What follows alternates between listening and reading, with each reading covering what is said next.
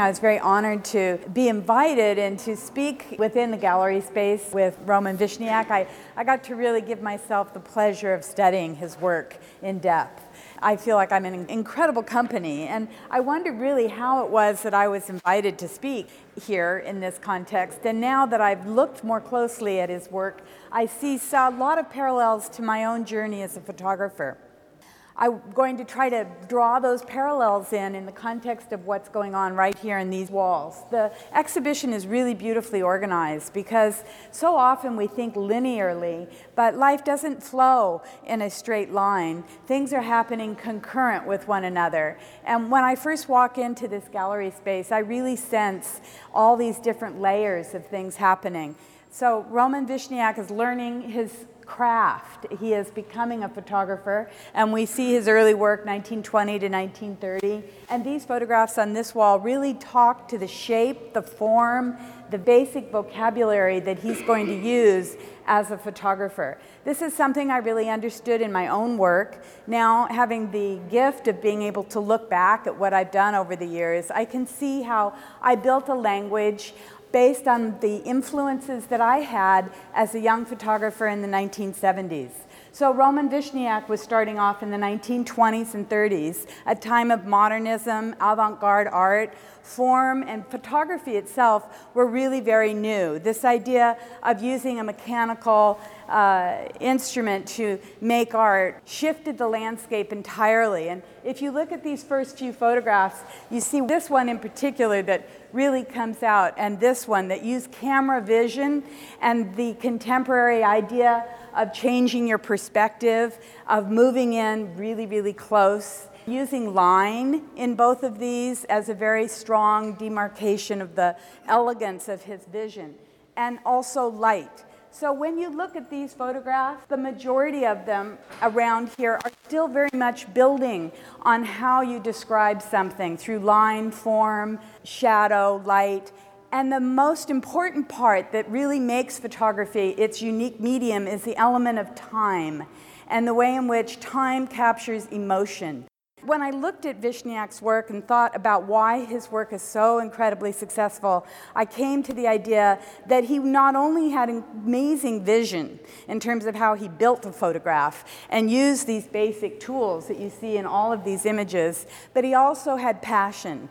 And his content of the people that he photographed and the way that he captures their emotion is really what takes his work into a place that's, you know, a little further than Kertész and, and Bresson and Bresson, his contemporaries in many ways. And he was born into an incredibly difficult set of circumstances, even though he himself was somewhat privileged financially, was able to move somewhat more fluidly because of his passport as a Latvian. He still saw, witnessed, and felt the horrors of what was going on in Europe in the 1930s. But the world was a difficult place all the way around, and we have in our own culture the work of uh, Dorothea Lange and Walker Evans, who were photographing through the Farm Security Administration in the 1930s as well. So I was very excited to think about the parallels in terms of how the camera made history for us, a place that we can now revisit.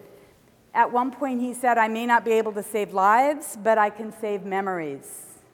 In my own work, when I first began my serious uh, pursuit of photography, I was born into an era of minimalism. I mean, you are where you came from.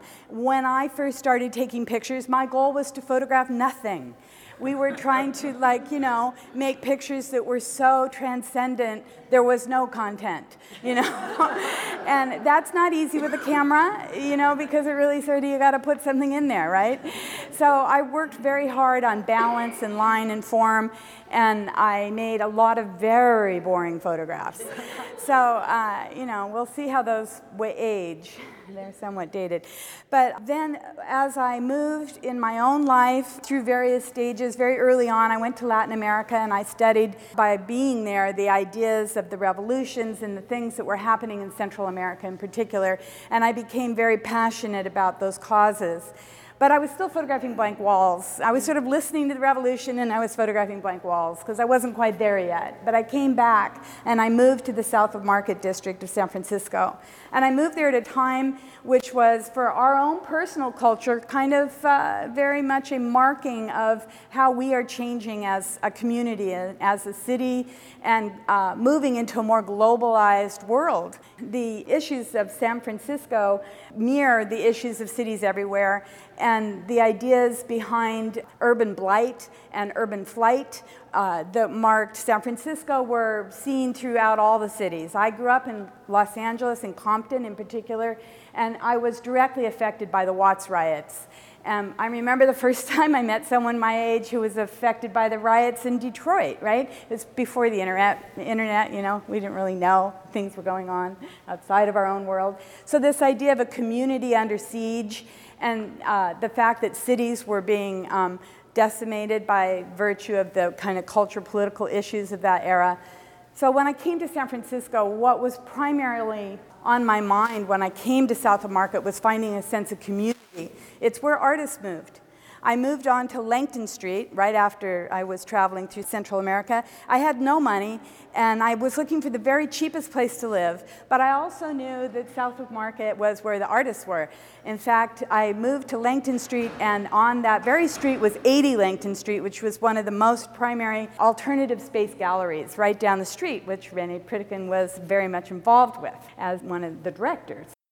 So um, I even photographed some of the installations there. It was a very, it was like a sacred space, and um, you know, very much treated that way. So the um, South of Market area was cheap and it was empty. I was looking at pictures yesterday. Uh, the streets, the parking was not a problem. I have many pictures where there is like absolutely no cars anywhere and many boarded up buildings and things just falling apart. I brought uh, a little show and tell. I made this book, South of Market, and I'm just going to pass it around. Um, let's see if there's anything in particular. In the beginning, I've used old newsprint because I'm very much involved with the way in which we record the passage of time. And I read the paper, I read two or three of them every day. My kitchen table is covered with newsprint. I find our media such an important element in our understanding of how we see ourselves. And so this is probably one of the photographs that might be most relevant to where we stand right now, which is just a little, oh, you can see the building in the back here of the um, substation. This is the Rochester Big and Tall, which is now soon to be the new museum, and in the background you'll see the Moscone Center. If you have not seen the book yet, um, I actually posted every picture in the book on my website because the book is sold out. It's out of print. It was a selection of those pictures were shown at the De Young Museum. So I came to the South of Market and I photographed from 78 to about 86. And I photographed my neighborhood. I photographed my neighborhood initially because I was at risk. It was a dangerous neighborhood. I was held up at knife points. All my equipment was stolen. And I said, I need to know everybody. I need to know who's who and who isn't who, and if something happens, whose house I can run into because I'm 26, 27, I'm on the street with my camera, and I need to know where I am. I also realized at that time because I was photographing in the Moscone Center, which was under construction, because remember, I was trying to photograph nothing. So, you know, I was like moving in the direction of construction sites. And uh, because, you know, it was still nothing, but there was at least rebar and you could kind of like organize it. I was actually photographing with Catherine Wagner, if you know her work, and we were both trying to organize rebar. She did a really good job with it. I left. the pit, and I started to look around and see what was going on in the culture that I understood would be highly impacted by the arrival of the Moscone Center, which was really the beginning of the massive gentrification that we experienced throughout the whole city. I'm not entirely against gentrification. Things change. I get that. It's a much more complicated situation. I'm not going to go into it. Just suffice it to say, I took a lot of photographs of the people whose lives I thought would be affected. So, in some ways, this idea of moving from the aesthetic to the document where we start to identify people who are going to experience the change. And this is what Roman Vishniac does so beautifully. He makes history come alive. Why do we care about these strangers? We don't know them, but we feel where they are. So the idea of putting people in a place is what I think his work does so phenomenally well. And the idea that I'm, uh, you know, in my own life, I'm photographing form and then I start putting content into it because I realize there's this issue of the Moscone Center and that my neighborhood will be at risk by virtue of the uh, rising rents brought on by the new construction. You know, so this becomes like the focus of my new work at that point. I'm going to come back to why I picked this spot in the gallery because we have him like learning how to make pictures. You know, this is just vendors, probably Paris. You know, uh, they're you know just moments like this woman, you know, washing the windows at the same time that this sign of a man carrying a ladder. You know, there's action in the photographs. There are little points of uh, that are energizing the frame um, that make his work so lively. And the bear photograph is much discussed as who's in the zoo, who's looking, and there's a, a lot of uh, importance to that photograph in particular. The ideas that he's learning photography, meanwhile, there's the rise of the Nazi German power going on at the same time and that he can come and see this because he's already been expelled, so to speak, from Russia, fled Russia after the revolution with his family, finished studying in Moscow. They came before he arrives in 1920 and starts to see again this persecution. And so these street pictures, which are made at about the same time as these photographs, I think, but, but are edited out and shown as pictures that begin to talk about the problems. And you know the way he uses his daughter as a foil to be able to do posters and things that Jews were not allowed to photograph. I mean, the conditions under which he worked were so phenomenally complicated that um, you had to prove your Aryan descent. So there were, you know, all kinds of issues at play there. And then the fact that he was um, sent to do work to support a particular cause in the work of the German Jewish Relief Organization is something I actually, after I finished the South of Market project, worked as a photographer doing advocacy documentary work for an organization in Oakland. And I photographed all over the state but they were very much like the, there's a discussion about his photographs to try to raise money for the very uh, problematic issues around being Jewish, an Eastern European Jew, and trying to become, uh, you know, doing fundraising to support them, and then showing how well they were doing in Norway in the camps to try to, you know, give a more positive view. So as he shifts his point of view, I think it's fascinating how complicated that is, having had to go from being critical uh, in my own artwork to being an advocate in the hired work that I did. While I was doing the South of Market project, I was also going to New York City. And these are probably even more akin to the work of Vishniac in the sense that I was literally, I brought this camera with me because this is the same camera he used. And so, you know, I'm happy to share uh, if you want to get, take a closer look. I'm, I'm very much into show and tell. Um, but when, if you were to have seen him on the street, I mean, again, he couldn't really be very overt about it in much of this earlier work. And so there's a discussion in the text about him hiding in the doorway to make photographs. So he could be unobtrusive. This camera, if you see the work I did in the South, in the New York City photographs, people are not aware when you're taking pictures. In fact, I'll take one right now. There's no film in here. Listen, like you don't even know, right, that that happened. There's something so surreptitious. And also, you're looking down so you can sort of guess. And also, with the little Leica that he used, it's very quiet camera and it's very unobtrusive. So, a lot of times, people probably were completely unaware of him. And in the New York photographs, I felt that that was very much part of the language of those pictures. So, you know, in my ideas of street photography, per se, maybe I haven't really even discussed that what I got from studying his work was how important it is to look at the flow of people on a street, particularly when you're looking back in time and thinking about how people relate to one another.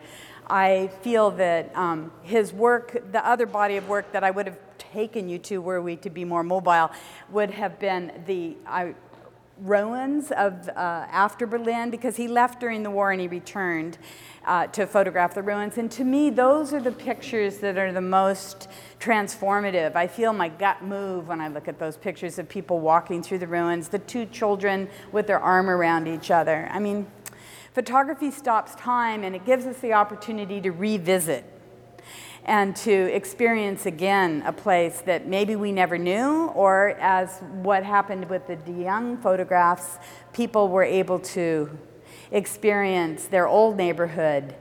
I had so many people come back to the galleries and look at the work and take a picture of themselves next to it and then send it to me. I mean, that was the most amazing. And then I connected with people who I hadn't seen in 30 years. So this idea of a place, Berlin, Germany, Poland, my family's from Poland and Austria, Hungary, and you know, that it exists because of the camera in its most tangible way that we can carry the past forward, we can learn from past mistakes, and we can also experience this sort of feeling of time compressing. Yesterday I was at the Bancroft where some of my work is on loan. I spent all day looking through old transparencies that I've never looked at. And I just, you walk out and you go, wow, that's then, this is now. And they just, you know, I can look at Renny when he was like 30 years younger. and that's what I can remember, right? And myself, very strange. So, you know, street photography, I think it's uh, important to do it. I know there's been a real backlash about it, uh, issues of privacy, but I think we sort of got over that because now everything, somebody finally realized we're all being photographed, just be on your best and go for it. and I, I was just standing in front of the Art Academy uh, over on New Montgomery. I was photographing at the New Montgomery building and I went outside. I mean, that's such an amazing place. If you want to practice street photography, art students are the best. You know, they're oblivious, they're cool, they look weird, and uh, you know, and I had my digital camera and I'm just taking pictures of them, and I think I do it because I love them. I know that sounds sort of sentimental, and I am, but I'm just so thrilled to be on a street with other people, and that's really what motivates me more than anything. Um, is the sort of scooping up of all of these experiences and trying to organize them in some way. So I'm a, a big proponent of um, catching people moving through time. I think it's a, there's a flow that's really great.